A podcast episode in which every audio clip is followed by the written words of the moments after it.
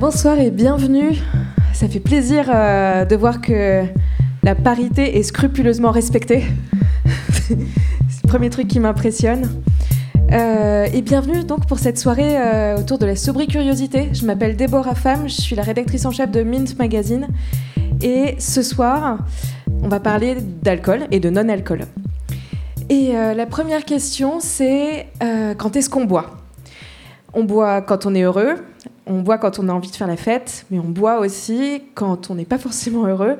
On peut boire souvent pour les mauvaises raisons. Et on va parler un peu de tout ça euh, aujourd'hui. Euh, ce qui nous a un peu mis dans l'ambiance de la sobricuriosité, donc sober curious en anglais, c'est tout le trend qu'il y a eu autour du Dry January. Et le Dry January est un peu le meilleur tremplin pour remettre en question sa consommation d'alcool. Et euh, pour parler de ça, donc, présentation avec d'abord Laura Vidal, qui est euh, bah, tenancière, on est chez elle aussi, euh, et euh, sommelière de métier. À côté, on a Edouard qui est cuisinier, qui est sous-chef ici, à la mercerie. De l'autre côté, on a Benoît, que vous avez peut-être croisé aujourd'hui sur Combini, parce qu'il y a une vidéo qui est sortie. Benoît, a.k.a. le sobrelier, qui est aussi créateur du mot, je crois, du terme jusqu'à preuve du contraire. Et Karina, qui est, elle est femme de vigneronne, on peut dire. Ça me dérange de dire femme de, mais elle a aussi travaillé sur la vigne. Et on parle un peu de cette relation qu'a Karina en tant que euh, bah, personne qui est quand même souvent dans, dans un environnement d'alcool et qui a décidé de remettre en question sa consommation également. Euh, pour commencer, euh, j'ai envie de commencer la présentation un peu avec Laura. le ça te dérange pas On commence avec Laura parce que Laura, c'est euh, un épiphénomène dans, dans, le milieu de la restauration, de la gastronomie, parce que il euh, n'y a pas beaucoup de sommeliers sobres. Euh, là, on, en a un deux. ce sont des, des, spécimens extrêmement rares. Que, que, vous pouvez prendre en photo, pensez à les taguer avant de partir, c'est important. et la question que je me posais, c'est comment est-ce qu'on devient euh, sobre quand on est sommelière? Bonjour, merci à tous d'être là, ça fait vraiment plaisir. Et merci à toi, euh, Deb, euh, de modérer ce talk. alors, la réponse, c'est avec beaucoup de willpower. Désolée si je fais des anglicismes, mais je suis québécoise, du coup, je vais peut-être switcher anglais-français. Donc, désolée pour ça à l'avance. Si vous ne comprenez pas, bah, too bad. so, euh, comment j'ai arrêté? Bah, Je me suis dit un jour que j'avais envie de cesser euh, l'intensité de ma consommation. Donc j'ai commencé juste par euh, me donner ce, cette espèce de ultimatum en me disant je vais arrêter et puis on verra ce qui se passera après. Il n'y avait pas trop de on va dire, euh, il n'y avait pas trop de, considération outre ça. Juste, j'arrête et on verra par la suite. Donc, je vais commencer par arrêter. Et j'ai arrêté une journée, deux journées, trois journées, quelques mois, plusieurs mois plus tard. Et en fait, j'ai continué d'arrêter. Donc, je continue à ce jour d'arrêter de boire. Euh, c'est sûr que c'est pas toujours facile, mais euh, je pense que c'est quelque chose qu'il faut décider et chacun est différent, chacun a ses envies. Peut-être que vous réduisez, peut-être que vous arrêtez complètement, peut-être que vous arrêtez un peu pour commencer. Mais c'était vraiment une décision que j'ai prise euh, suite à pas mal d'excès. Euh, et, j'avais besoin de beaucoup de clarté à ce moment-là dans ma vie pour justement avancer sur des sujets professionnels qui me tenaient beaucoup à cœur. Et donc je me suis dit que c'était une bonne façon de, de commencer ces, projets. C'est ça, on va parler de, sobriété dans ce cas-là, mais aussi de, de sobricuriosité. La sobricuriosité, c'est euh, être complètement souple sur euh, l'idée de un soir on peut euh, décider de ne pas boire, même quand on est dans un environnement où on est euh, censé le faire. Donc l'heure de l'apéritif, une soirée entre amis. être sobre curieux, c'est s'ouvrir à d'autres possibilités. Et je pense que c'est ce que vous êtes venu chercher un peu ici ce soir, c'est se dire qu'on n'est pas obligé, quand une pinte se présente à nous, de, dire oui. On peut aussi euh, décider d'apporter d'autres choses. On va parler aussi des, autres possibilités avec Benoît, euh, parce que Benoît euh, est sobrelier, donc sommelier sobre, mais aussi créateur de boissons. Donc non seulement il connaît très bien les boissons qui sont proposées et que vous avez pu goûter quand vous êtes, quand vous êtes arrivé ici. et d'ailleurs, vous avez un petit sac avec des goodies et des boissons sans alcool grâce à notre partenaire Gueule de Joie. Et, voilà, donc ces boissons-là, tu les connais aussi. Et toi, tu fabriques, euh, tu conçois avec, euh, aux côtés de Manon Fleury, dans son restaurant, des boissons sans alcool. exactement. Ça fait désormais euh, 7 mois, 8 mois que j'ai opéré d'actionner ce, ce, levier de création de boissons, puisque je me suis, pendant quelques mois, euh, avant d'enclencher ce, travail autour du sans-alcool en restauration, j'ai réfléchi à un positionnement à adopter pour que ce soit le plus pertinent possible sur une table de restaurant. Et en tant que sommelier, j'ai naturellement envisagé que la façon la plus pertinente de le faire, c'était dans le cadre d'accords mes boissons. Et, et, au titre de cette recherche d'identité, euh, de plats que les convives viennent chercher dans un restaurant, je me suis dit que ce serait intéressant peut-être de les inciter à également aller chercher de l'identité de boisson dans le verre, euh, de façon à, ce qu'entre boisson et plat, on accède à une identité encore plus poussée d'expérience de, restauration. Et dans la restauration, justement, euh, on a déjà beaucoup échangé sur ce sujet, tous ensemble pour préparer Stock. Euh, on parle souvent du fameux verre de fin de service. Donc le, verre de fin de service, c'est euh, fast forward, c'est la fin du service. Les clients commencent à partir, certains restent. Le patron est sympa et vous dit est-ce que vous avez envie de fumer une clope? Tout d'un coup, on a le droit de fumer à l'intérieur des restaurants, c'est super. Bienvenue dans les années 90 et là, autre coup de magie, le rideau se ferme et puis les bouteilles s'ouvrent. Et puis soudain, il est 4 heures du matin. Je la, fais soft. il n'est que 4 heures du matin. Euh, et c'est le verre de fin de service, et c'est quelque chose qui est très, euh, récurrent dans, le milieu de la restauration. Euh, comment comment tu as vécu ça, toi?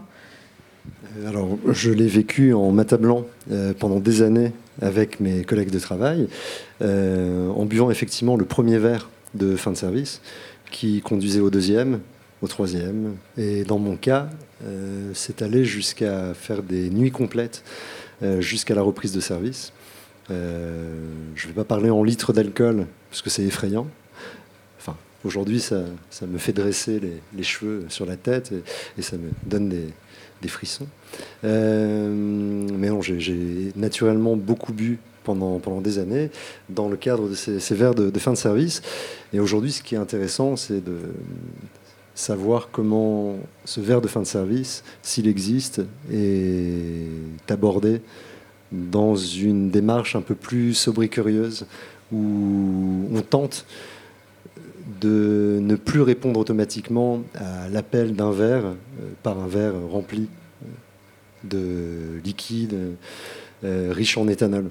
Euh, alors, pour être tout à fait honnête, depuis que je ne bois plus euh, d'alcool, depuis que je ne m'alcoolise plus, tout du moins, parce que je, tiens à insister sur le fait qu'en tant que sommelier, je goûte toujours, je, bois du vin, mais je recrache.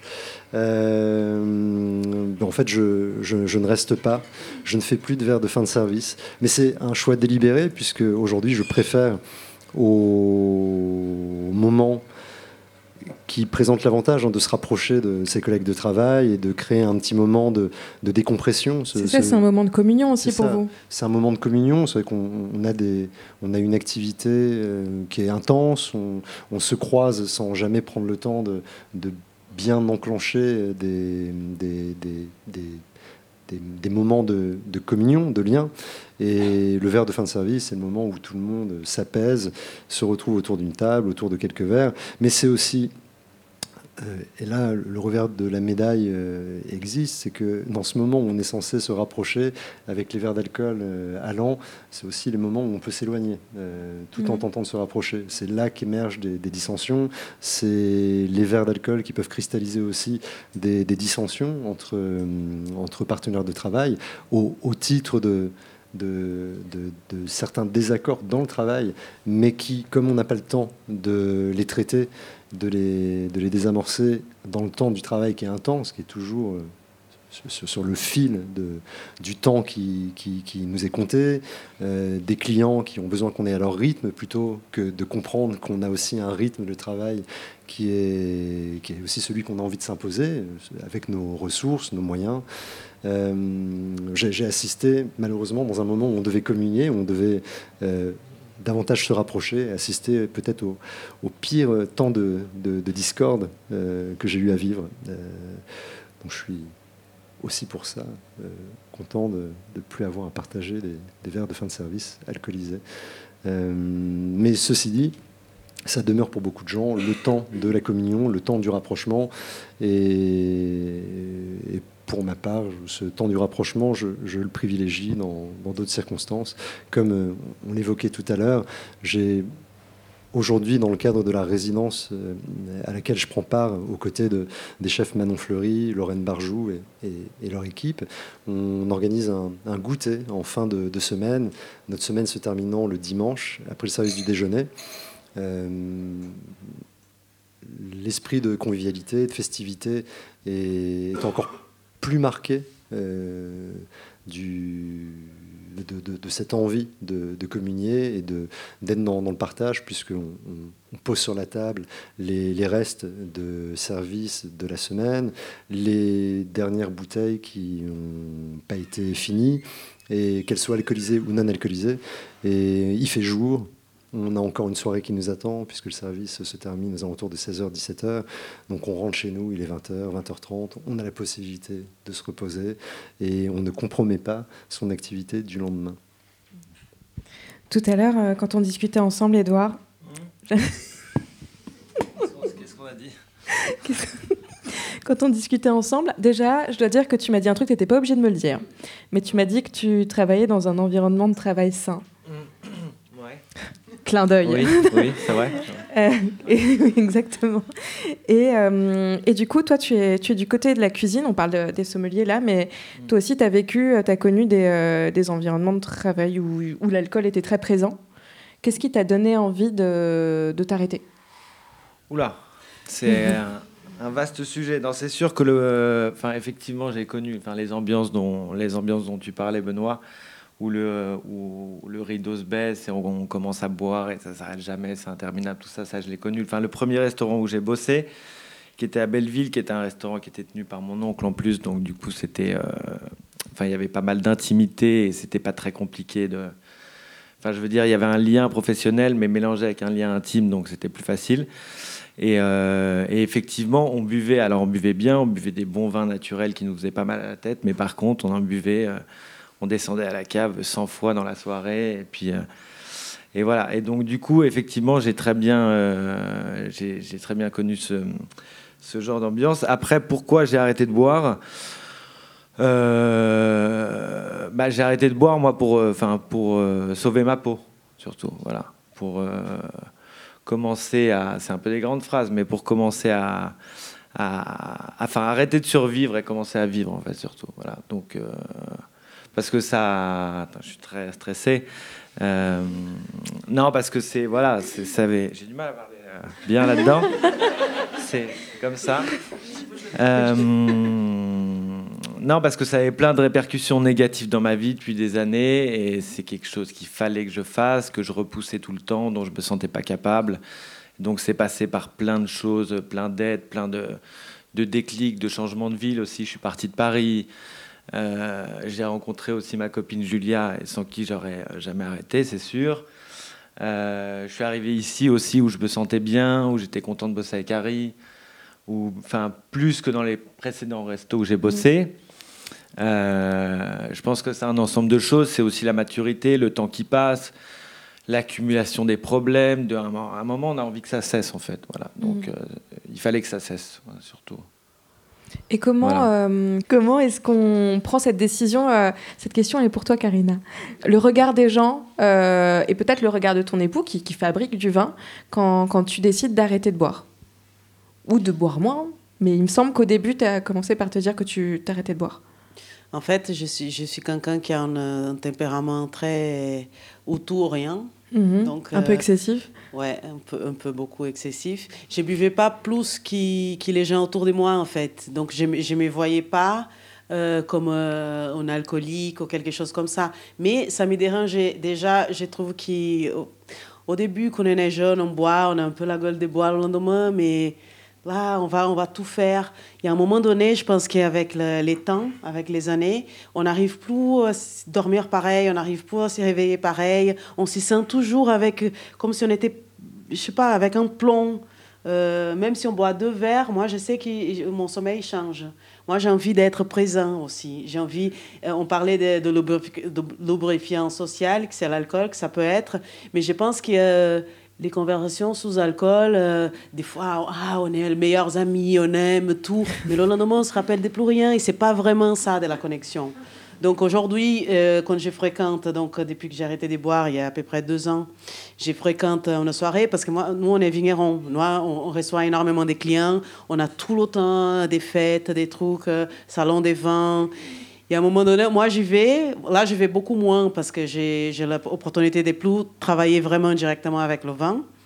Mais quand j'y vais ou quand je reçois des clients chez moi, parce que je cuisine aussi, euh, je sais que les deux premières heures, ça va. Et après, j'ai fait ciao, je vais me coucher parce que je perds aussi l'intérêt pour la conversation. Je pense qu'il y a une question d'énergie aussi. Mhm. L'énergie, on sent l'énergie d'une soirée qui tout le monde boit. Et si tu n'es pas dans cette énergie, tu te sens complètement un alien, je pense. Donc après, ça va des, ça va des soi. Mais pour moi, c'est pas difficile de d'être dans une soirée avec tout le monde qui boit, mais j'ai pas envie d'y être. Donc c'est différent. J'ai fait un choix. Je préfère être des gens parce qu'en en fait notre ambiance, notre ambiance, il, nous, il va nous molder. Donc on est moldé par l'ambiance, par les gens qui ont, qui ont, qui ont vie et tout ça. Donc d'un coup, je sens que je suis en train de partir un peu dans un, un itinéraire différent. Mais c'est pas pour ça que, que mon mariage ne va pas bien ni rien. Mm-hmm. C'est juste que qui euh, au début, pour lui, c'était difficile à accepter que, que je bois plus. Donc, euh, il dit ah, Tu ne vas pas boire. Et euh, maintenant, il comprend. Il comprend que moi, je vais mieux. J'étais un peu dans une période un peu dépressive aussi. Je pense que l'alcool, il l'aide pas du tout. Donc, il, voit comme. en fait, tu vois la personne comme elle, comme elle, comme elle y est, son énergie et tout. Et tu dis ben, C'est ça, c'est bon, je comprends. Est-ce que tu penses que ça pourrait le motiver, lui, à remettre, euh, à interroger sa, sa consommation? Ah non, lui, il est en, phase qu'on appelle des pré-contemplations, c'est qu'il pense qu'il n'a aucun problème avec l'alcool, même si hmm. je pense qu'il a. Parce qu'il ne boit pas tous les jours, mais il se prend des cuites, et pareil, qu'on y a des vignerons Tu sais que c'est enregistré, là, tout ce qu'on... c'est pas grave, hein, j'ai rien caché. Donc, euh, non, il est, en, il est en phase de pré-contemplation. Et pour lui, je sais pas, peut-être que chacun est différent. Peut-être qu'il y a des gens qui, qui peuvent euh, boire et il est toujours pareil. Mhm. Il n'a pas le côté euh, downhill de, du lendemain ou de la petite dépression ou de, de craving. Chose que moi, j'ai senti. Mhm.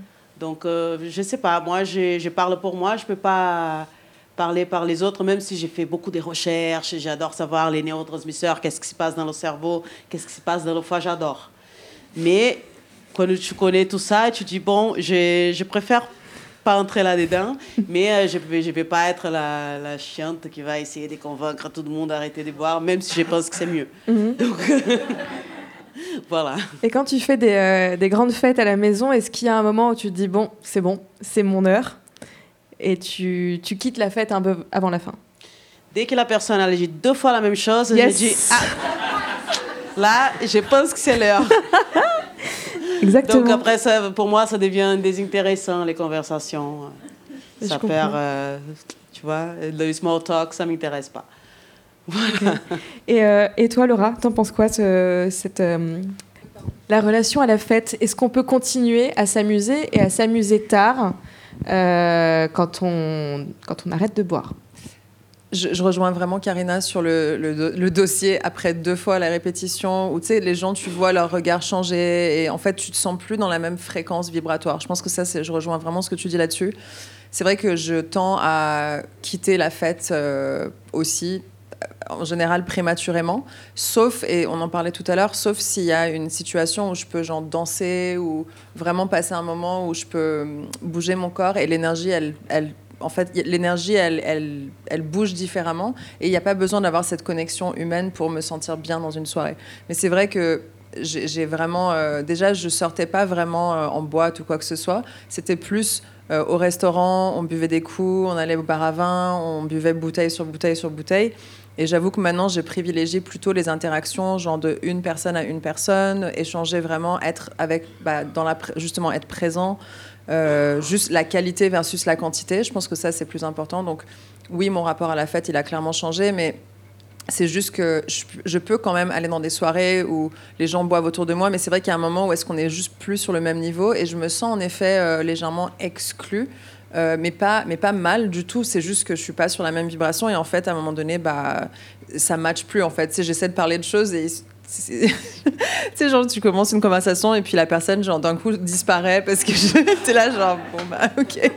Bon, bah, toi, tu suis le fil depuis le début, mais la personne, elle est, genre, ailleurs. Donc, et je sais parce que j'ai été à leur place. Donc, je leur en veux pas, je suis pas en mode agacé, mais c'est juste, genre, je prends mes affaires et je rentre. Et des fois, c'est même, genre, on sait même pas que je suis plus là. Tu sais, genre, le lendemain, on me dit, ah, mais t'es parti à quelle heure, en fait C'est genre, they don't care, it's okay.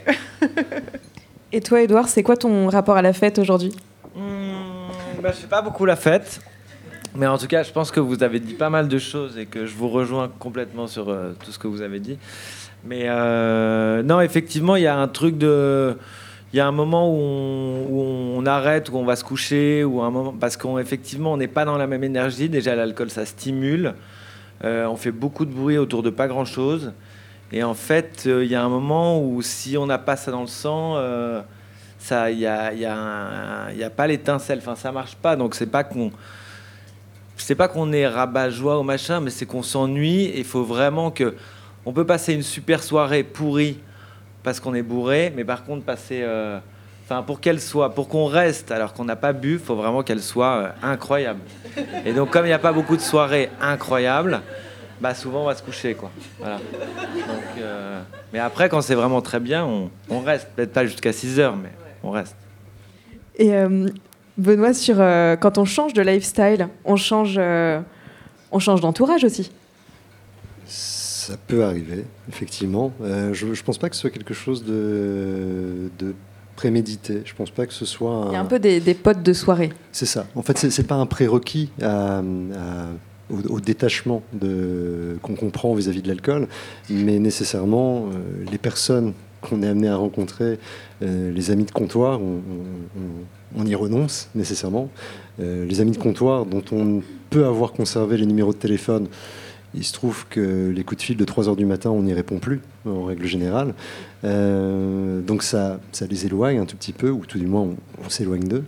Euh, après quoi, on se rend compte aussi qu'il y a, on parlait de la fête tout à l'heure.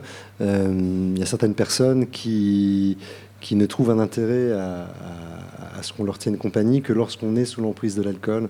Alors savoir pourquoi, est-ce que c'est vraiment utile? Ça, justifie un peu leur consommation aussi Ça peut justifier leur consommation. Ils peuvent nous trouver plus intéressants euh, lorsqu'on est débridé, mais à ce moment-là, ça nous renvoie à l'idée euh, qu'on n'a peut-être pas envie d'être digne de ce type d'intérêt. Et moi, ça m'intéresse. Enfin, finalement, je me suis rendu compte que euh, être digne d'intérêt lorsque j'ai les yeux qui se croisent, que je répète mille fois la même chose, que je balbutie, que je bave. Et je, c'est pas, c'est pas, parce que j'ai envie de, me renvoyer dans le miroir le matin quand je sors de la douche, que je suis propre et que je me sens fringant. Euh, donc j'ai pas plus envie de dégager ça à 4 heures du matin et dire que j'ai réussi à, avoir du succès tard le soir dans cet état-là, c'est quelque chose que je ne m'explique pas, que je m'explique plus. Euh, mais ceci étant dit, blague à part, euh, oui, nécessairement, il y a un entourage qui se révèle ne pas être le bon, euh, ne plus devoir en être un. Et le tri se fait naturellement, je crois. Enfin, nécessairement, comme je le disais, sur le ton de la plaisanterie, les coups de fil de 3 heures du matin, on n'y répond pas. Et en fait, toute, toute la faune de, de, cet environnement de, vie, de ces moments de, la vie, euh, n'est plus là.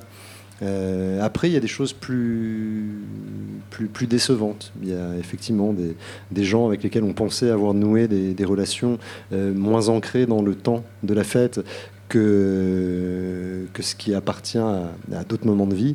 Et, ces personnes-là, à partir du moment où on leur paye plus de coups à boire, on n'est plus une poche percée, euh, ces personnes-là se, détournent de nous. Je suis généreux quand je suis alcoolisé, mais sinon je suis une vraie pince. Laura, comment ça a été pris quand, tu as décidé d'arrêter l'alcool? On en a un peu parlé avec ton associée Julia hier, qui, euh, qui a dit qu'elle était super contente et qu'elle-même, du coup, avait, un peu pris le pli. Donc, tu as, un peu, as un peu motivé ça, mais tout autour de toi, la famille, au travail, les amis, comment ils ont pris ça? Euh, tout le monde était super encourageant. Il n'y a pas eu de pushback en vrai. Euh, les seuls moments, je pense, qui étaient un peu compliqués des fois, c'était quand j'étais dans les contextes de dégustation de vin et que là, je rencontrais des vignerons et que certains avaient des réactions, pas tous, mais certains. Euh, dans les restaurants, si je demandais un crachoir, souvent, les, vu que. Enfin, si j'allais dans un restaurant où on connaissait le sommelier, par exemple, bah, il m'apportait un crachoir sans trop te poser de questions. Mais je me suis pris, bien sûr, les commentaires de est-ce que tu es enceinte Qu'est-ce qui s'est passé Enfin, le- tous les classiques qu'on connaît Qu'est-ce que t'as T'es déprimée, Laura? Qu'est-ce qui se passe? Il y a un truc super grave qui t'est arrivé, non? Mhm. Bah oui, d'une certaine façon. Mais je pense que c'est des questions hyper intrusives dans le sens où si j'avais dit bah je, je suis intolérante au gluten, enfin je mange pas de gluten ou je suis sans lactose, on m'aurait pas dit mais qu'est-ce qui se passe? T'es enceinte. Enfin donc c'est juste ces petites micro ces, ces petits micro agacements qui que par par lesquels nous sommes tous passés et en tant que femme d'autant plus on passe par la case enceinte chaque fois. Euh, mais sinon, globalement, euh, je pense que, enfin, mes associés en tout cas ont été géniales. En effet, Julia, avec qui je faisais énormément la fête, de façon extrême et hyper amusante et très cool, euh, a aussi été vraiment euh, dans le soutien. Et en fait, euh, bah, justement, on allait au resto ensemble et je prenais un crachoir et en fait, elle, elle commençait à cracher aussi. Et du coup, bah, pour être un peu, peut-être au même niveau que moi, parce que comme elle disait hier soir quand on en a parlé, bah, juste être bourrée toute seule avec elle, c'est juste pas pareil en fait. Et donc, on voit là la relation vraiment à la connexion d'énergie entre des personnes qui veulent être au même niveau. Donc ça, je trouvais ça euh, hyper euh, cool. Et puis pareil, je pense que ça a impacté aussi au travail euh, comment j'appréhendais bah, la consommation d'alcool et le côté sain de notre établissement aujourd'hui, où on a vraiment essayé de mettre en place des systèmes pour limiter euh, les dérapages. Euh, et du coup, avec ces dérapages, et on en a parlé tout à l'heure, potentiellement des situations délicates, voire dangereuses pour certains membres de l'équipe.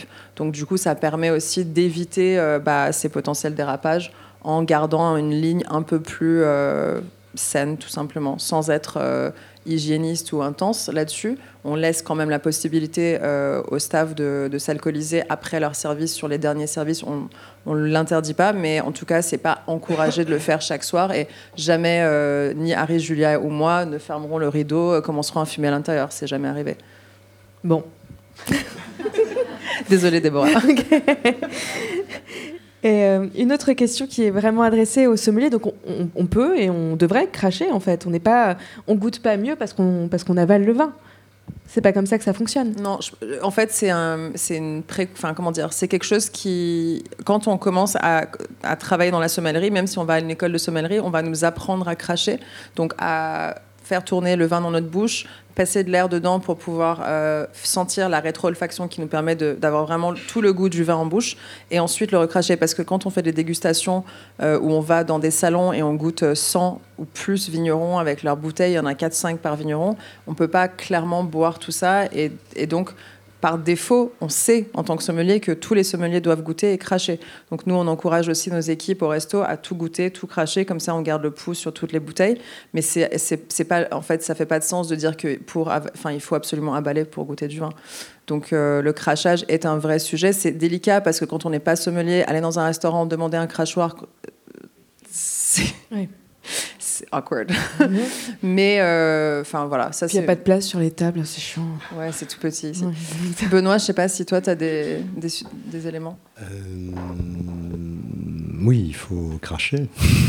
Je- non, c'est c'est- c'est- c'est évident. Je- tu, tu parlais de, de salons euh, au cours desquels on peut être rappelé et amené à, à goûter quelques dizaines, sinon centaines de, de références.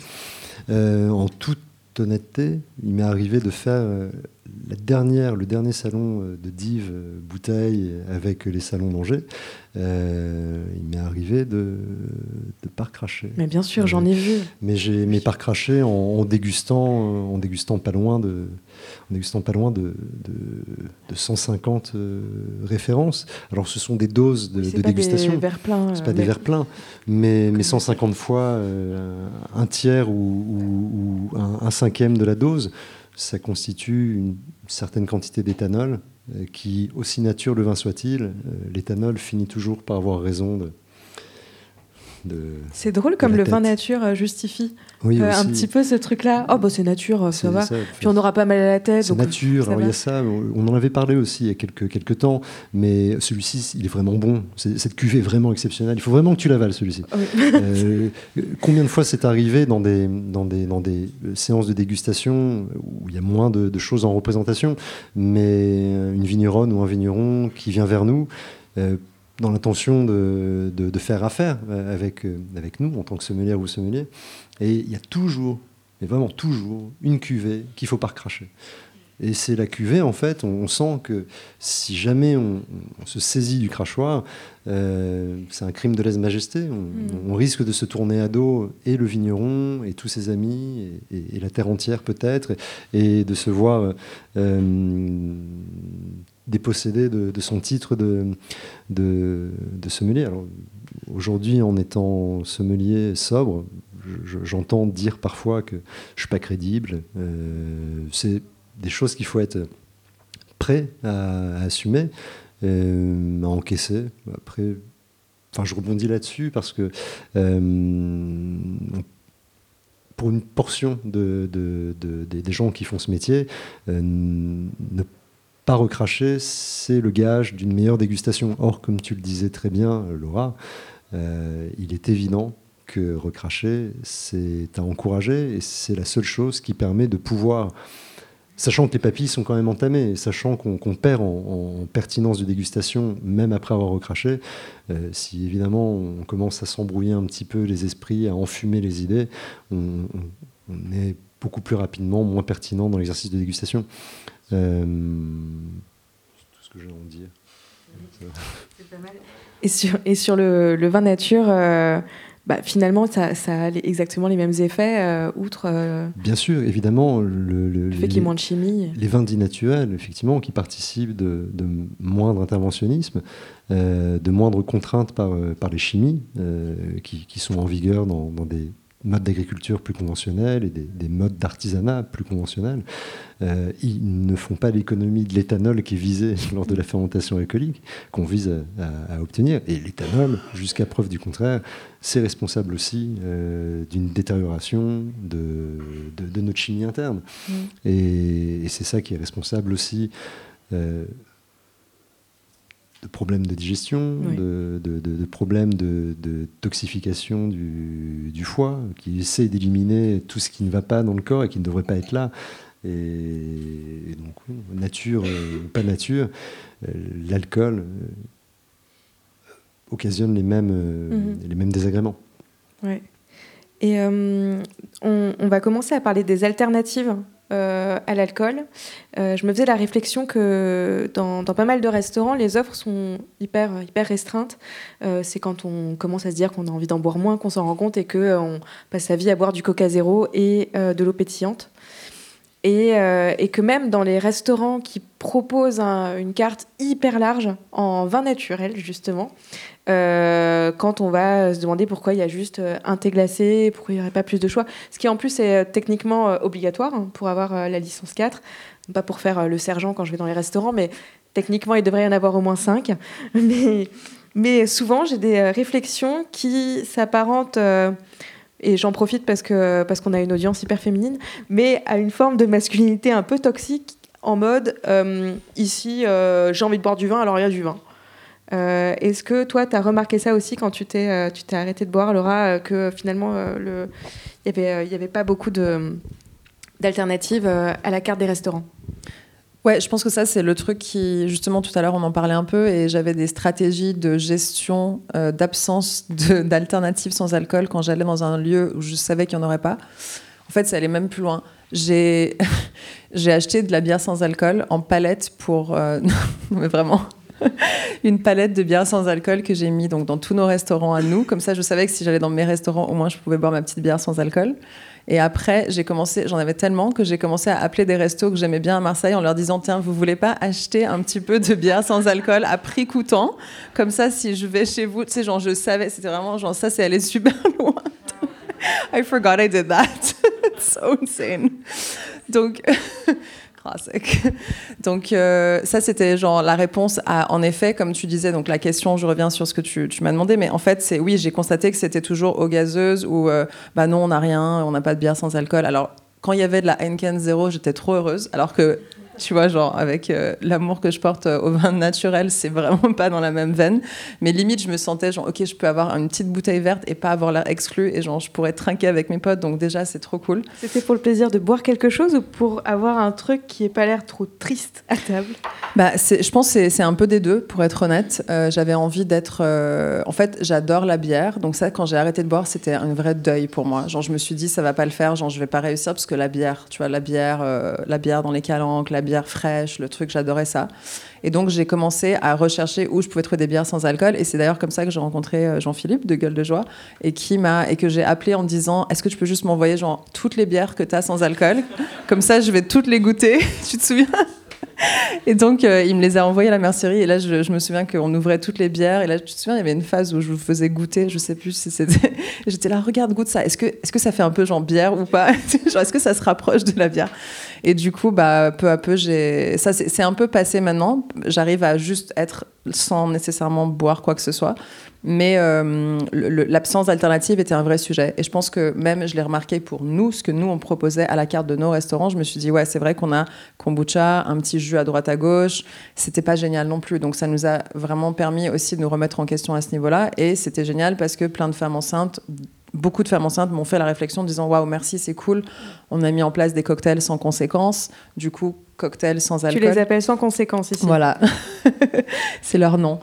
Ils sont pas il n'y a pas de conséquences. Tu peux les boire jusqu'à plus soif et tout ira bien. Il n'y aura pas d'erreur il n'y aura pas d'oubli pas de trou noir donc ouais, on a trouvé des petites astuces et tout, mais c'est vrai que dans des restos, je trouve ça dommage.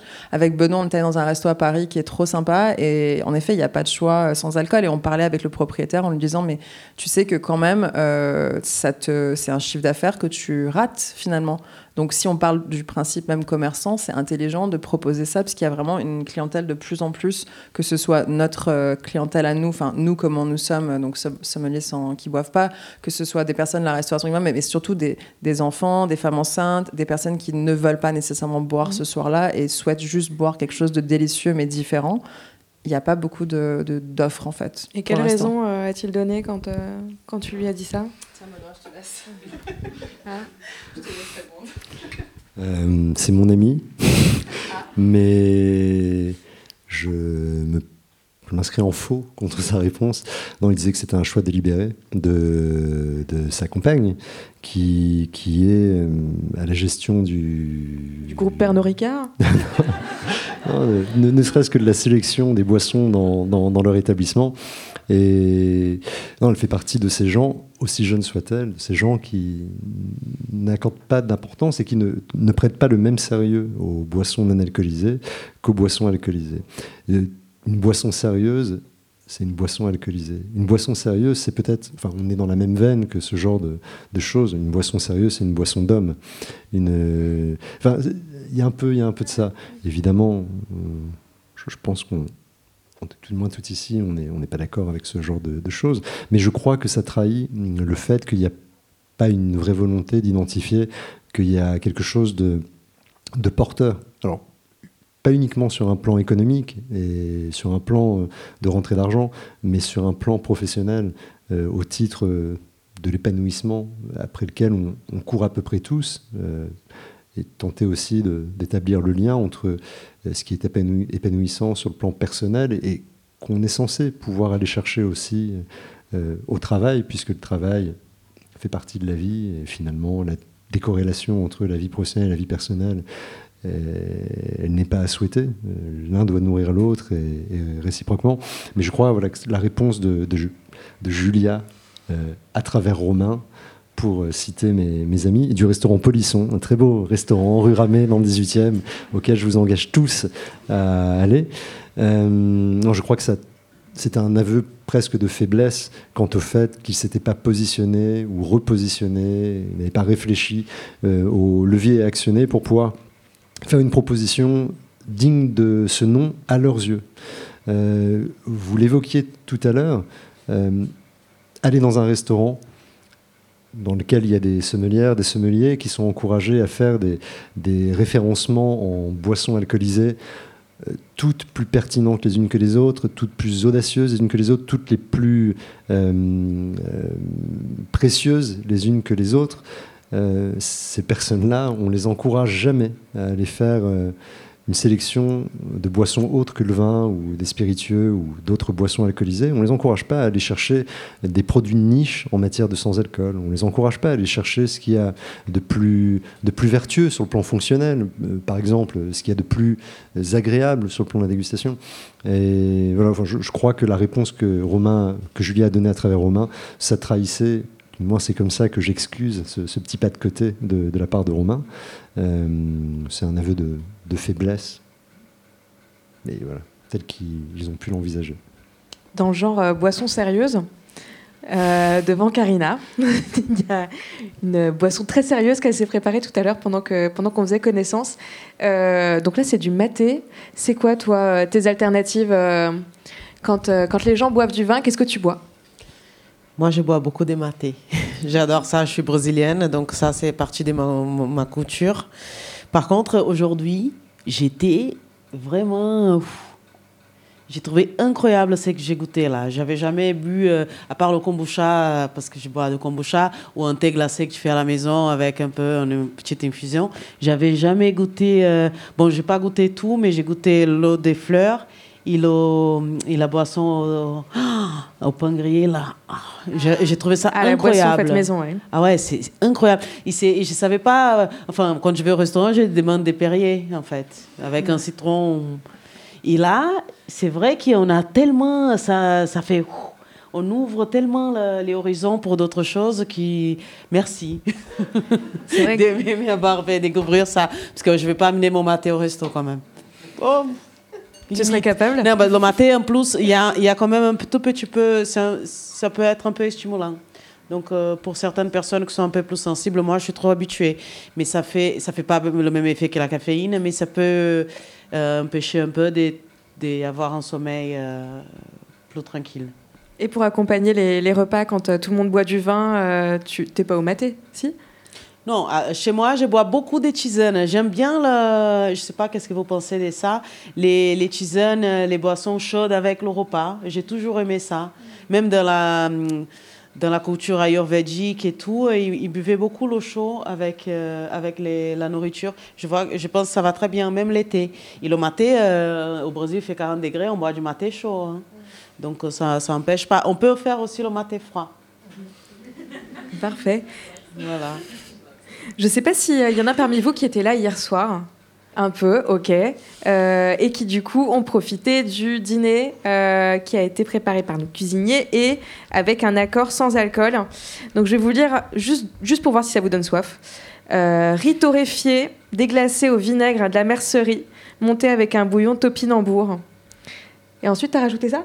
Infusion de jus de fraise et de betterave? En fait, ça a été infusé dans jus de fraise et de betterave extrait à froid. Ok extraction de jus de pomme, topinambour rôti et brûlé au chalumeau, pain torréfié au four macéré. Ah, macéré dedans, d'accord. Et euh, je pense que c'est de celui-là que tu parlais. Je pense euh, que c'est vraiment un cocktail épatant qui, euh, vraiment avec un côté de, ouais, très, très réconfortant à cause du côté brioche presque qu'on trouvait là-dedans. Donc ça, c'est, par exemple, tu as fait ça. Haute pralinée et graines de courge torréfiées mixées avec un bouillon de queue de fraise et parure d'asperges. Donc en fait, non seulement il y a vraiment de la création, mais il y a aussi euh, on jette rien, ça c'est super. L'idée, c'est vraiment de, mettre en avant euh, une, intention de valorisation autant que possible des produits travaillés en cuisine. Alors, ici en plus, je suis tombé dans un environnement, tout en sachant que je travaille depuis plusieurs mois avec une chef et son équipe qui mettent un point d'honneur à valoriser euh, le plus possible, euh, tel que je l'avais jamais vu auparavant, les produits. Mais je dois dire qu'en venant à la rencontre euh, d'Edouard, de Harry et, du reste de l'équipe ici, j'ai été bluffé de constater qu'il y avait encore moins de choses à récupérer que dans le restaurant où je travaille habituellement. Ce qui a fixé un challenge supplémentaire, c'est que de cette contrainte positive que je me fixe habituellement de travailler avec beaucoup de ce qui peut sembler ne pas être grand-chose. Euh, là, je me retrouvais avec peu de ce qui semblait pas grand-chose. Mais, mais c'est très stimulant parce qu'au final, ben voilà ce que ça a permis de faire. Euh, et c'est aussi ça qui est, qui est très, très stimulant, c'est de, de, de il y a quelque chose presque de très émouvant. C'est un rapport très personnel aux, choses qui sont envisagées comme des futurs déchets. Je, je, les compare souvent à des, un peu comme un banc d'actrices et d'acteurs qui viennent pour un casting. Il n'y a pas de la place pour tout le monde. On sélectionne que les, les plus beaux, les plus talentueux et, les, les, les, moins faciles à regarder, les, les, moins, les moins goûteux.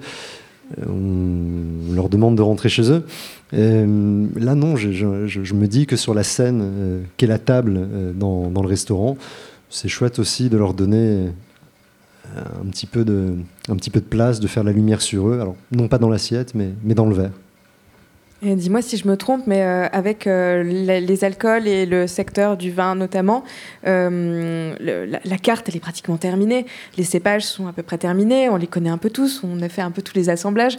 Là, on a un champ des possibles qui est infini comme rien ne semble avoir encore été très poussé en la matière, euh, évidemment, c'est c'est l'idée qu'on peut se faire de ce qui est à accomplir en matière de, création de, boissons sans alcool. À peu près tout. on connaît les sodas, on connaît les jus de fruits, on connaît les, les, infusions d'herbes. Euh, on ne connaissait pas les infusions de fleurs. On ne connaissait pas, par exemple, le travail que fait Stéphanie, euh, donc Eau de fleurs, qui a été proposé hier, qui a été proposé de nouveau aujourd'hui en, verre d'accueil.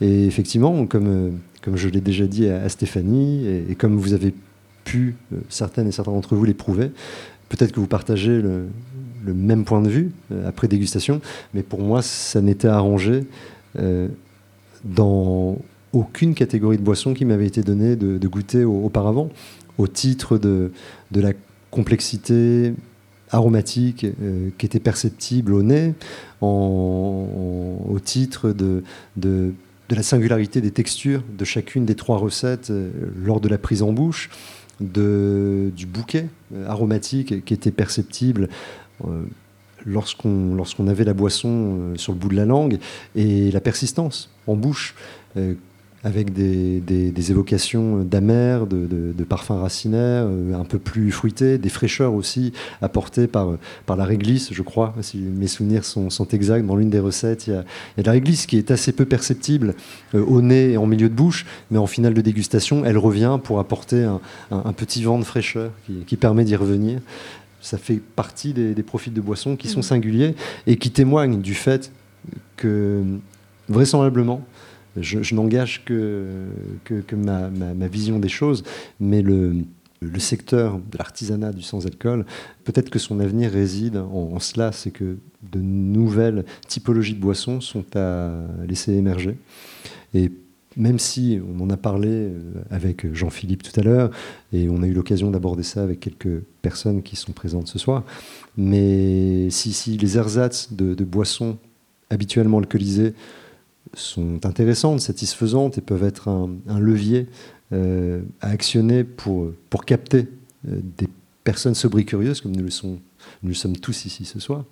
Euh, peut-être qu'après cela, il est intéressant aussi de proposer des, profils de boissons qui dérogent à, toutes les règles de ce que l'on a eu l'habitude de goûter. et voilà. On a pensé ce talk comme euh, des, clés d'entrée pour parler de sobriété curiosité. Donc il va y avoir un petit temps d'échange après, mais j'aimerais finir sur un point. Euh, c'est, je pense que ça vous intéresse. Euh, les bénéfices. Est-ce que ça vaut le coup en fait d'arrêter de boire est-ce que on peut tous repartir et prendre un verre de Beaujolais sur le chemin? Est-ce que, est-ce que vraiment on sent un truc? Est-ce que vraiment on a un glow? Est-ce que vraiment, bah, on va, on va en parler. Mais, euh, mais j'aimerais d'abord te poser la question à toi. Quels ont été les bénéfices, tu penses? On a beaucoup parlé du sommeil euh, tout à l'heure. Euh, quels ont été les bénéfices ben, physiques, au niveau physique, niveau mental, quand tu as arrêté de boire? Et, surtout, peut-être au bout de combien de temps tu les as ressentis? Ah, Je pense qu'on ressent tout de suite. bon, après, je ne buvais pas tous les jours, donc... mais le fait de se réveiller avec l'énergie le matin, ça, c'est extraordinaire.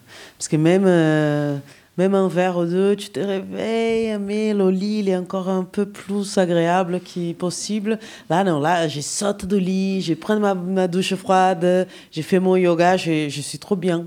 Et, euh, et, le sommeil, en fait, le sommeil, c'est extraordinaire parce que, en fait, quand on boit, ce qui se passe, c'est qu'on a une période de sommeil très lourde ça te met à dormir euh, comme ça. Et, euh, et en fait, il y y a un effet, parce que l'alcool, c'est un dépresseur du système nerveux central. Donc, il va, il va agir sur un, un neurotransmetteur qui s'appelle GABA. Et après, le corps, pour contrebalancer, parce que le corps, il, il cherche l'hormèse. Donc, il cherche toujours être en, ba en, en balance euh, avec euh, les, dépresseurs et les stimulants. Donc, le corps, il va commencer à lâcher, il va faire euh, les glandes, euh, tous des adrénaline et des cortisol, commencer à lâcher de l'adrénaline et des cortisol entre 4 et 6 heures après qu'on a fini de boire. Et d'un coup, on se réveille à 3 heures du matin, comme ça. Et on n'arrive plus à dormir et on n'est pas bien parce qu'on a bu, donc on a le... C'est ça la, période Gold des Bois qui est très agréable. Donc le fait de ne pas sentir ça, c'est déjà extraordinaire. Après, il y a beaucoup de gens qui, finissent, qui arrêtent de boire, ils parlent beaucoup de pink cloud. On, tu n'as jamais entendu parler de Pink Cloud? C'est les gens qui, je pense qu'ils sont tellement habitués euh, à l'alcool qu'ils ne sentent pas qu'ils dorment mal ou ils ne sentent pas cette dépression parce qu'ils sont habitués. Et quand ils arrêtent complètement, ils voient que la vie, elle est beaucoup plus colorée. En fait. Et après, ça, c'est une période qui est comme euh, honeymoon, on va dire, d'arrêter de, de, de, boire. Et après, tu reviens euh, dans, un, dans un basal un peu plus, plus normal. Donc, euh, pour moi, c'est le sommeil qui est, qui est, la base de, la santé. Euh, le fait de ne pas avoir euh, cette petite mini-dépression tous les jours. Mais on a quand même les problèmes comme tout le monde. C'est pas qu'on arrête de boire et waouh, la vie elle est merveilleuse et tout se passe super bien. Non, non, non c'est complètement normal. C'est juste qu'on a plus d'énergie. Je pense que c'est une question d'énergie. Attention, j'arrive. et toi, quels ont été les bénéfices au niveau de, de l'énergie? Est-ce que tu as l'impression d'avoir gagné du temps? Parce qu'on entend souvent parler de ça. Euh, du temps gagné parce que besoin de, de moins de temps de récupération aussi peut-être Gagner du temps. Euh, gagner du temps, effectivement. Euh, non, je reviendrai là-dessus plus tard, ouais, non. Mais euh, non, effectivement, moi, les, les, les, les bienfaits, non, ouais, parce que je, les bienfaits que j'ai le plus ressentis, alors c'est sûr qu'on se sent mieux dans sa, on, on se sent mieux dans son corps, c'est sûr qu'on est forcément plus frais que quand on a la gueule de bois, tout ça. Mais c'est plutôt, moi, c'est la majorité, c'est plutôt psychologique. Donc euh, c'est la manière dont je me suis senti. Enfin, je me sens beaucoup plus en phase avec moi-même. Euh, je me sens mieux dans ma peau. J'ai beaucoup plus confiance en moi, tout ça. Et ça, c'est des. Enfin. Et après, je suis beaucoup plus. Enfin, je veux dire parce que boire, c'est un job à. C'est quand même un job à plein temps, quoi. Donc euh, entre le temps que ça prend de boire, le temps de trouver l'alcool, de le boire, de le lendemain d'être fatigué, la gueule de bois. Après, on recommence à boire tout ça. Donc en fait, c'est, ça prend beaucoup de place et donc du coup, bah, cette place-là, elle existe, enfin, elle est, elle est vacante. Et, euh, et bah, donc ça laisse place à tout un tas de choses et ça laisse place à. Non, je me suis perdu là. Je savais que j'allais me perdre à un moment. Ça, c'était sûr. C'était sûr. Je t'avais dit. Euh... Oui, oui, oui. Non, mais c'est sûr que ça, tout, ça, on en avait parlé tous les deux. Mais il y a tout un tas, tout un pour les gens qui ont vraiment un problème avec l'alcool. Donc moi, sûrement, voilà, enfin, peut-être nous tous, qui avaient vraiment un problème, parce qu'après, je ne sais pas les types de profils qu'il y a dans ce public, mais nous, on avait vraiment... Euh, voilà, moi, je prône pas la sobriété. En tout cas, quand on a vraiment un problème, c'est bien de pouvoir euh, s'en sortir et de, de, se rendre compte que c'est possible de boire, de, d'avoir une vie sans alcool et d'aller mieux. Voilà. Donc, euh, je me suis encore perdu là. Ouais. Est-ce que, est-ce que ça, est-ce qu'on passerait ouais, pas donc un... voilà, non, mais parce Ah, que pardon. tu me parlais, oui, pardon, parce que tu, tu me parlais du, tu me parlais du fait de, de gagner du temps. Alors voilà, ce que je voulais dire, c'est qu'effectivement, par rapport, par exemple, à mon boulot, je pense que j'ai gagné du temps parce que, par exemple, j'ai travaillé ici pendant quelques mois, pendant presque un an. À un moment, on m'a dit que le sous-chef allait partir et que on me proposait peut-être de prendre sa place. Euh, si j'avais continué à boire à ce moment-là, je buvais déjà plus. Si j'avais à ce moment-là je continuais à boire, c'est sûr. Déjà au début j'ai dit non, alors que je buvais plus, donc j'étais un peu plus plus frais. Et euh, c'est sûr que j'aurais pas euh, pas accepté ce poste en fait parce que j'avais pas suffisamment confiance en moi et en fait je me serais laissé dicter par mes peurs parce que j'ai eu peur quand même, mais en tout cas j'ai quand même pris mon mon courage à, bras le corps et j'ai finalement accepté et je me suis dit allez on va relever le défi. C'est quoi qui t'a convaincu? Donc voilà, c'est pour ça, ça me faisait penser à ça, gagner du temps parce que je pense que j'ai gagné du temps parce que du coup j'ai passé la vitesse supérieure. Donc j'ai perdu moins de temps en fait. Parce que sinon j'aurais sûrement pas accepté puis j'aurais fait autre chose. Enfin, j'aurais. T'aurais flippé des responsabilités aussi, j'imagine. Voilà, euh. accepté, voilà. Donc euh, voilà, ça me faisait penser à ça le gain de temps. Et voilà. Euh, on peut passer à un temps d'échange, si vous voulez. Ouais. Euh, moi, je passe. J'ai encore plein de trucs à dire, mais voilà. Tu veux Non, non, non, ça va, ça va, ça Que toutes les questions aillent à, Edouard. Est-ce que. Euh, je sais pas si j'ai le droit de m'éloigner, en fait. Est-ce que vous avez des questions de ce côté? Je vais passer le, micro. Trop bien. Comment on conçoit un accord euh, mes-boissons différemment d'un accord mes-vins Et donc là, je pense à voilà, tout ce qui peut faire la texture aussi du vin. Euh, voilà. Donc, bah Alors, je, dirais, je, dirais pas qu'on l'envisage différemment euh, en matière d'approche de, dégustation de ce qui est visé. En revanche, là où, diffère un accord euh, mes boissons avec du vin ou une boisson qu'on n'a pas faite plus généralement, c'est euh, qu'on pourra s'affranchir de, cette contrainte qui est qu'on n'a pas pu faire la boisson. On va tenter de se rapprocher au mieux de, l'accord qu'on avait envisagé, sans jamais pouvoir euh, être totalement dans l'axe de, ce qui était dans un coin de nos têtes. On va aller piocher dans, notre nothèque et, on va finalement aller chercher la bouteille qui se rapproche le plus euh, du profil de boisson qu'on a identifié, tout le moins qu'on a théorisé dans notre tête euh, pour, pour accompagner un, plat, quel qu'il soit.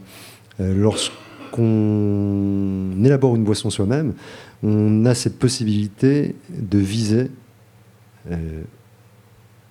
l'accès à ce qu'on a vraiment ciblé depuis le début pour, pour avoir une boisson qui s'accorde sur mesure au mieux de ce qu'on a envisagé pour le, plat qui est, soumis par, la cuisine.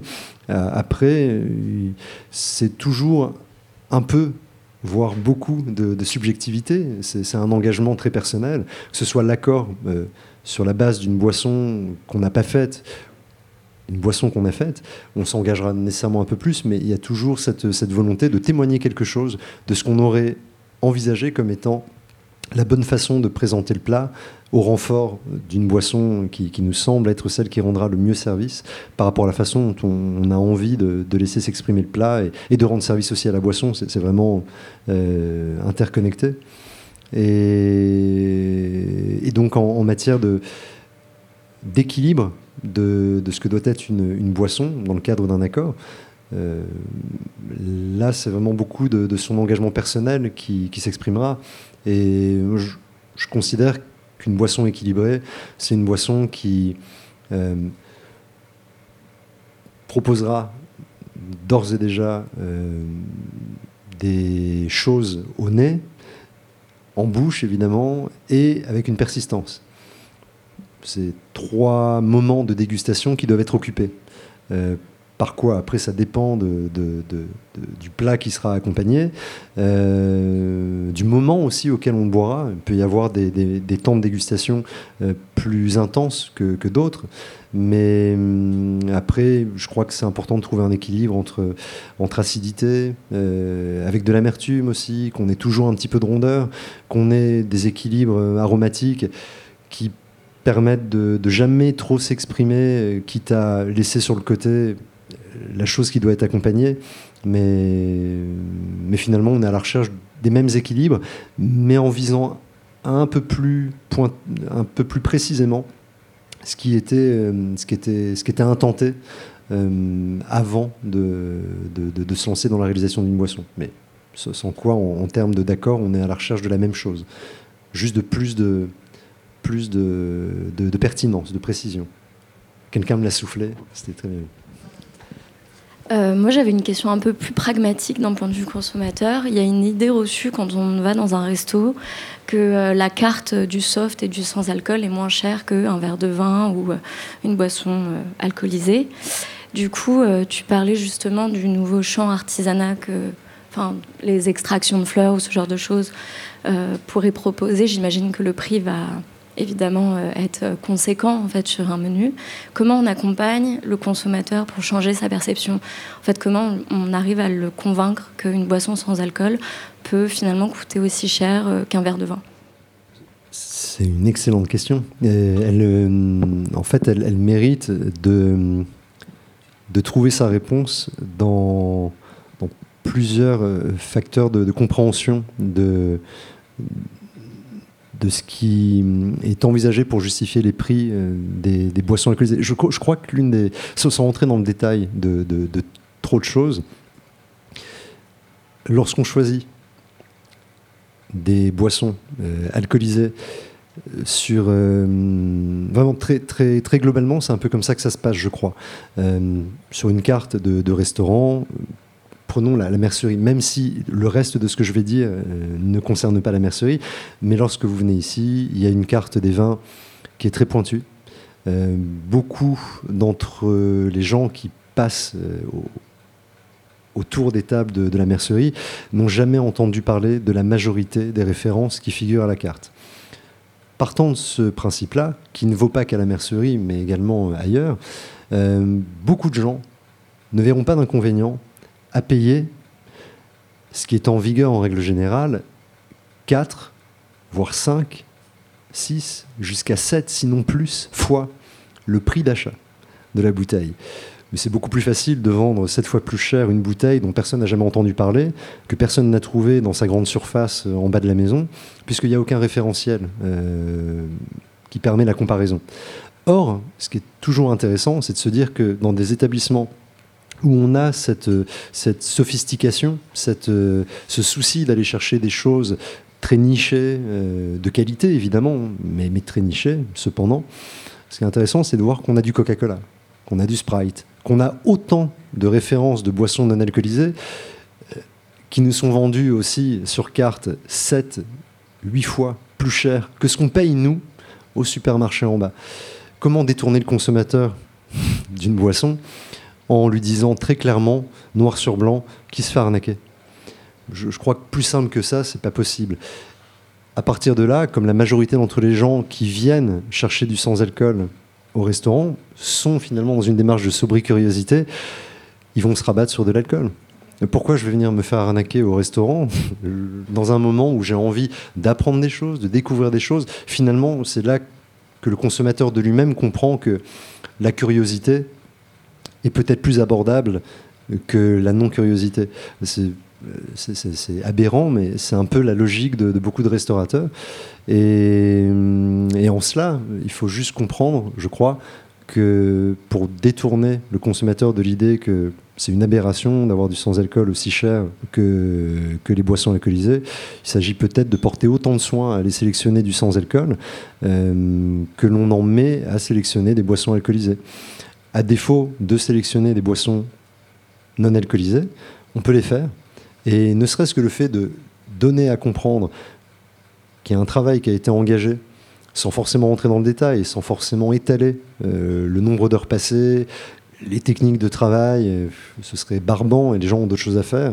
On vient au restaurant pour se nourrir et pour boire.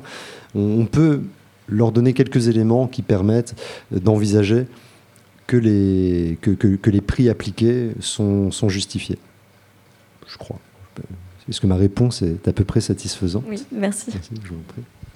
Moi, j'ai une question pour le fondateur de Gueule de Joie, vu qu'il est là. Et je voulais te demander, est-ce que ça coûte euh, aussi cher, voire plus cher, de faire une boisson sans alcool, une bière ou un vin sans alcool? J'avais pas prévu de prendre la parole et c'est un, c'est un vrai sujet. Euh, ça dépend, ça dépend. Il y a tellement de paramètres à prendre en compte. À partir du moment où les boissons sans alcool elles sont faites dans la créativité par des artisans, euh, sur des volumes qui sont quand même assez restreints euh, et qu'on y met tout son cœur et son savoir-faire avec des matières premières de qualité, euh, oui, forcément, on a des boissons qui sont plus chères, mais à partir du moment où l'expérience vaut le prix et que c'est le juste prix, les, consommateurs sont prêts à, euh, ils sont prêts à ce compromis-là. Alors évidemment, euh, il faut rester raisonnable euh, dans le prix, euh, mais comme c'est une expérience qui est peut-être pas non plus euh, quotidienne, qui est peut-être plus occasionnelle que l'expérience des boissons alcoolisées, malheureusement encore, eh bien les gens sont prêts à se faire plaisir et, donc. mais il en faut pour tous les prix. C'est ça qu'on fait, on essaye de faire nous. On a des prix qui sont quand même qui correspondent à des boissons alcoolisées, mais artisanales, traditionnelles, avec un savoir-faire et du temps et, de qualité. Euh, il en faut pour tout le monde. Donc, il faut aussi quand même être capable de proposer des produits qui sont accessibles, puisque tout le monde a le droit de satisfaire ses envies de modération avec des alternatives, et tout le monde n'a pas les moyens d'acheter une bouteille de vin sans alcool ou, ou une création euh, euh, à des prix qui peuvent être assez élevés pour beaucoup de monde, surtout en ce moment. Est-ce qu'on a une autre question de ce côté? Yes? Bonjour, Euh, je voulais vous poser une question parce qu'en fait c'est un truc auquel j'ai beaucoup réfléchi. et Je sais qu'avec Laura on en a parlé plein de fois. Euh, et en- enfin, étant quelqu'un qui a déjà fait plusieurs fois des mois sans alcool euh, depuis quelques années, en fait, c'est une question que je voudrais vous poser à tous parce que vous avez l'air d'avoir chacun des parcours très différents par rapport à, au sans alcool et tout ça. Est-ce que vous avez trouvé, euh, enfin, quelles astuces avez-vous trouvé ou si vous en avez trouvé pour créer des moments de partage, des moments de retrouvailles sociales avec vos amis, justement, euh, sans que ces moments-là soient forcément orientés autour de l'alcool parce que pour moi enfin je trouve que c'est un petit peu une réalité à laquelle on se heurte souvent quand on essaye de vivre des moments d'intimité comme décrivait Laura euh, sans que ça soit forcément le cas. Donc est-ce que c'est genre on va faire du vélo? Est-ce qu'on va nager? Est-ce qu'on fait des jeux de société? Enfin c'est une vraie question que je vous pose parce que pour le coup comme Edouard disait c'est un truc qui euh, enfin qui laisse du temps vacant du coup euh, et voilà. Du coup c'est comment comment vous gérez ça vous? C'est pas, non, je, ouais, déjeuner ou. Non, mais faire la, la vie normale sans. Après, je pense que c'est possible aussi d'aller dîner euh, et puis de pas boire. C'est. Je pense que. Non, mais voilà, mais euh, après, aller se baigner, aller, on n'est pas obligé de faire des, des randos. Mais moi, je fais pas de rando. hein. Donc. euh, Oui, mais toi, ouais, il y en a qui font des randos. Mais euh, moi, je fais pas. Moi, j'ai pas trop changé ma vie par rapport à avant. Euh, après, j'ai pas une euh, vie sociale. Enfin, je vois pas une, euh, énormément de gens, mais ça a toujours été comme ça. Donc ça, ça n'a pas changé non plus. Mais euh, je pense qu'il faut. Enfin, bah, par rapport au fait de voir les gens, en tout cas, moi, je privilégie plus les déjeuners, peut-être que les dîners. Ah, je crois que Benoît me disait un peu ça Moi, aussi quand je l'ai interviewé. truc. Tu me disais ça aussi Oui. Je fais pas trop d'apéro. J'ai toujours un peu d'appréhension quant à l'appel de, la pénombre. Euh, les, endroits à risque sont ouverts euh, tard et, c'est vrai que tant que je peux, tant que je peux faire ma vie loin de, de l'heure d'ouverture de, ces endroits de, débauche, je, préfère. Et alors, je suis de plus en plus à l'aise hein, avec le fait d'être en mesure de renoncer à tous ces appels de- d'en- d'endroits un peu, un peu, un peu pernicieux, mais, mais tout de même, je ne tenterai pas le, le diable trop souvent. Même si, ça y est, je, je me suis un peu soigné et je, je- je fais quelques, quelques sorties le soir. J'ai même, enfin, on en, on en parlait avec Laura il y a quelques jours. J'ai, on parlait de, vie, enfin, on parle de vie sociale. On est là. Comment est-ce qu'on fait pour continuer à avoir une vie sociale Euh, Donc voir des gens, euh, en tout cas s'inscrire dans une vie entourée de plein de gens qui, continuent à faire beaucoup de choses. Euh, je vais à la piscine, c'est- un fait, mais, c'est un moment que je passe très seul et, sans quoi, au-delà de la piscine, c'est poser la question, parce que 20 ans d'alcoolisation, sans sans parler de- d'excès nécessairement, mais, mais 20 ans à avoir comme béquille l'alcool qui me permettait de, désamorcer certaines angoisses, certains manques de, confiance en moi, notamment en allant à la rencontre euh, de gens que je voulais séduire. Euh, de devoir réapprendre. Et c'est ça, qui est, c'est ça qui est assez émouvant, en tout cas ça m'émeut tout seul dans mon coin, de, de me dire que je réapprends à, faire beaucoup de choses. J'ai passé 20 ans à, fonctionner d'après un modèle avec euh, des ressorts, des, différents types d'outils euh, dont j'ai décidé de, m'affranchir aujourd'hui. Et, il y a quelques mois, j'ai eu mon, premier encart sans, alcool. Alors la première chose, évidemment, je ne me suis pas pointé au rencard en disant non, je te préviens, je ne bois pas. Euh, je pense qu'il n'y aurait pas eu mieux comme, comme anti-sex pile et puis comme, comme aussi façon de se dire que j'étais un mec à problème. J'ai pas envie, j'ai envie de plutôt faire office de gendre idéal dans, ces moments-là.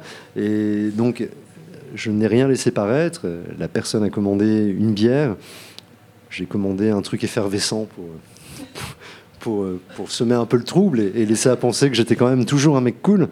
Euh, et que sur un malentendu, euh, en commençant à divaguer, elle aurait la possibilité de me pécho. Euh, mais non, j'ai continué à, boire mon truc sans alcool. Et résultat, euh, à un moment, elle m'a demandé si elle pouvait goûter ce que je buvais. Ça avait l'air bien intéressant. Là, euh, le masque est tombé.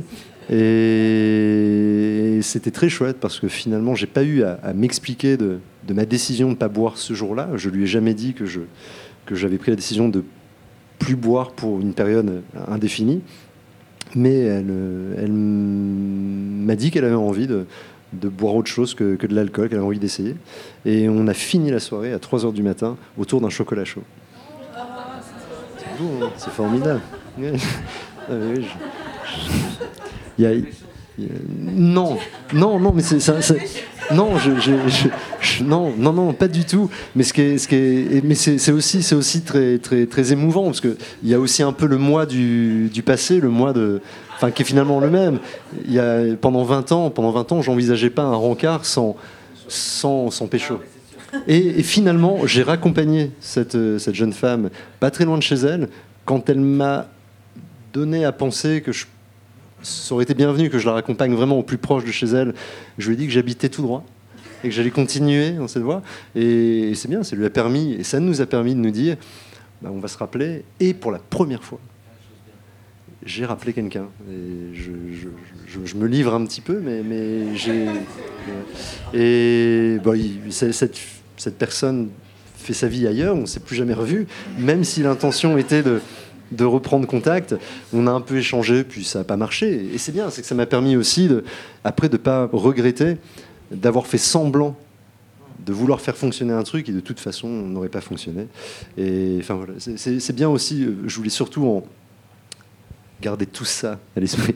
C'est le fait de, pouvoir en, finalement se réapproprier des, moments de vie qu'on croit avoir vécu, mais finalement en fonctionnant sur d'autres automatismes, on refait beaucoup de choses pour la première fois. Et mais je trouve ça, je trouve que ça c'est- un nouvel engagement social qui, qui, qui me plaît beaucoup. J'ai l'impression d'être un jeune ado. On peut terminer là-dessus ou est-ce qu'il y a d'autres questions? Euh, alors moi j'avais une question notamment pour euh, les personnes, dans- enfin ceux d'entre vous qui, qui ont un établissement, enfin bref, qui, qui travaillent avec des gens dans un restaurant. Euh, je trouvais ça hyper intéressant ce que tu disais Laura par rapport au, fait d'instaurer auprès des employés le fait de ne pas boire ou de ne pas trop boire, voire pas du tout après le service. Euh, moi je sais que j'ai beaucoup souffert de ça en travaillant dans la restauration. Et du coup ce que je voulais savoir c'est selon vous, est-ce que c'est des choses qui vont être de de plus en plus mises en place? Est-ce que c'est des choses euh, comment dire, qui, euh, dans les consciences, doivent vraiment être apprises par les gens qui travaillent en restauration. Parce que j'ai l'impression que c'est quand même encore très très compliqué d'enlever cet aspect-là dans ce métier. Voilà, est-ce que ça a de l'avenir? Est-ce que, selon vous, il faut mettre certaines choses en place, euh, peut-être un peu plus strictes, ou je sais pas, pour euh, changer un peu cette vision-là dans ce milieu surtout, par rapport aux employés et au travail autour de l'alcool? Merci. Merci Colline. Bah, c'est une super bonne question. Et bah, par rapport à ce que je disais tout à l'heure, je pense que la vraie remise en question s'est passée, en tout cas quand j'ai arrêté de boire. Donc c'était vraiment une remise en question personnelle qui m'a ensuite conduit à observer dans nos différents établissements là où il y avait des moments d'excès qui nuisaient en fait à l'énergie globale du restaurant, mais aussi même aux employés, à certaines personnes potentiellement, euh, spécifiquement. Et du coup, dans le souhait de dire on installe une politique de pas d'alcool sur le lieu de travail, pas de drogue sur le lieu de travail. En revanche, si vous voulez acheter euh, du vin ou des boissons sans alcool, elles sont à prix coûtant. Donc en tant que restaurateur, on achète à prix euh, beaucoup plus bas forcément que ce que vous voyez sur les cartes ou dans les caves ou dans les boutiques. Et donc ça permet aux, aux employés qui veulent se faire plaisir avec une magnifique bouteille de Julien Labet de 1900, je sais pas trop quoi. Enfin, on n'en a pas ici, hein, mais 2000 et quelques. je me suis avancée là. Euh, ne vous excitez pas là-bas, je vous vois. Donc, en fait, si les, si les employés veulent, par exemple, s'acheter ça, la ramener euh, à une soirée, profiter, etc., ou bien le dernier soir du service, euh, boire en terrasse, mais jamais s'éterniser, on, on décourage l'alcool euh, sur le lieu du travail. Donc, on l'a dit techniquement, on l'a écrit même sur une feuille qu'on a postée en bas. Euh, c'est une démarche qui est très personnelle à chaque établissement et souvent c'est l'idée par une personne dans la position de management. Donc en fait, tout est dans, c'est ce qu'on appelle the trickle down theory. Donc en fait, ça vient toujours d'en haut. Quand les choses vont pas bien, souvent ça vient d'en haut. Il faut toujours se regarder quand on est euh, dans une situation de management et de leadership pour déterminer pourquoi est-ce que ça se passe comme ça se passe. Donc là, j'avoue que le fait que je me suis remis en question, je pense que ça a eu un impact direct. Euh, les conversations que j'ai pu avoir avec Edouard aussi, on a eu des conversations autour de ça. Je pense que ça, ça aide d'avoir des personnes qui sont euh, des role models et qui peuvent du coup être aussi des sounding boards, donc avec lesquels on peut échanger sur les sujets. Euh, parce que du coup, ça enlève le tabou de bah, je suis la seule personne dans mon coin qui me pose la question, parce que ça peut, on peut se sentir seul rapidement, j'imagine, enfin, de voir tout le monde faire la même chose, et toi, tu es là, mais ça me convient pas vraiment, mais je- si je le fais pas, je suis un rabat-joie, je suis exclu, etc.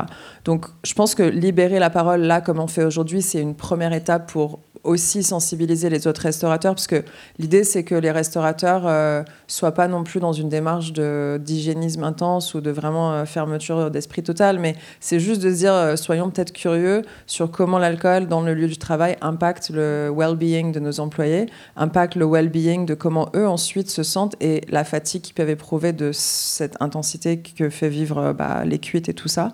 Et du coup, euh, ça impacte aussi leur travail dans notre établissement. Donc en fait, c'est un cercle vertueux quand ça va bien, vicieux quand ça va mal. Et c'est aussi de notre responsabilité en tant que leader de se poser ces questions-là vraiment et de remettre en question notre propre consommation et de voir là où nous, on a notre responsabilité. Ça répond à ta question? Oui, merci. De beaucoup. rien. Moi, c'était. eh ben, finalement, pardon.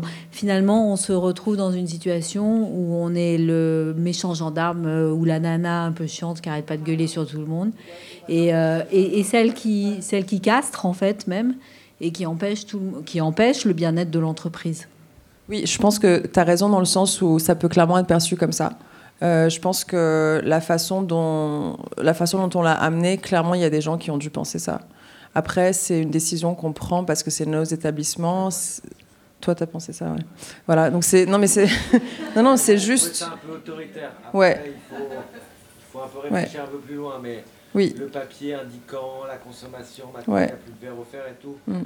Même moi qui, ouais, voilà, même moi qui bois pas, j'ai trouvé ça un peu autoritaire. Après, euh, c'était mon premier euh, avis et après en y réfléchissant, j'ai compris, enfin j'ai trouvé ça intelligent, mais euh, je sais pas si tout le monde y a réfléchi. Non, mais c'est vrai, je suis totalement d'accord. C'est sûr que quand on a pris cette décision, même euh, mes associés m'ont dit euh, T'es sûr Enfin, il y a vraiment eu un moment où on s'est posé la question, on s'est dit Est-ce que c'est bien ou pas?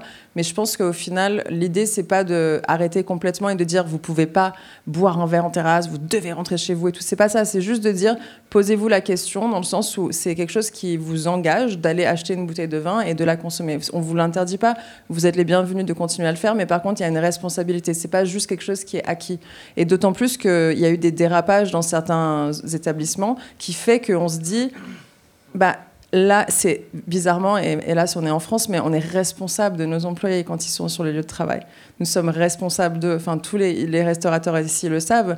Quand tu as un employé qui se bourre la gueule sur ton lieu de travail et qui rentre en vélo et qui se casse la gueule, c'est techniquement ta responsabilité. Donc c'est aussi une raison pour laquelle on s'est dit, établissons un lieu de travail un peu plus sain où les gens qui viennent ici aussi, bah, si eux ne veulent pas boire en fin de service et veulent rentrer chez eux, se sentent pas exclus de l'équipe parce que du coup font ce choix-là. Mais clairement, on est, face à des, des vraies problématiques euh, d'avis et d'opinion des gens parce qu'on rentre dans un scénario où on va contre une euh, tradition qui est tellement ancrée de boire le vin, le, verre de vin le, verre de fin de service. Et du coup, bah, forcément, si on change un peu les choses à ce niveau-là, c'est hyper, euh, c'est- gênant. Donc oui, bien sûr qu'on n'est pas euh, dupe dans le sens où potentiellement que 3-4 bières à droite à gauche euh, passent à la trappe. Mais je veux dire, l'idée et l'intention, elle n'est pas nécessairement euh, d'arrêter tout, mais de juste remettre un peu en question en engageant vraiment des responsabilités chez chacun.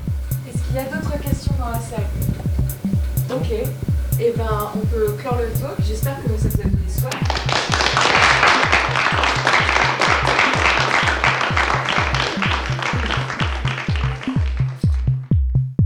Pour cette première édition d'un enregistrement sur les sobres curiosités, nous tenons à chaleureusement remercier Gueule de Joie, Eau de Fleurs et Osco Drinks, Selvatic, la brasserie qui swing, Colonne Nulle, Jimber Drink et les Jardins Suspendus. Nous remercions aussi Déborah Femme de Mint Magazine qui a modéré ce premier débat.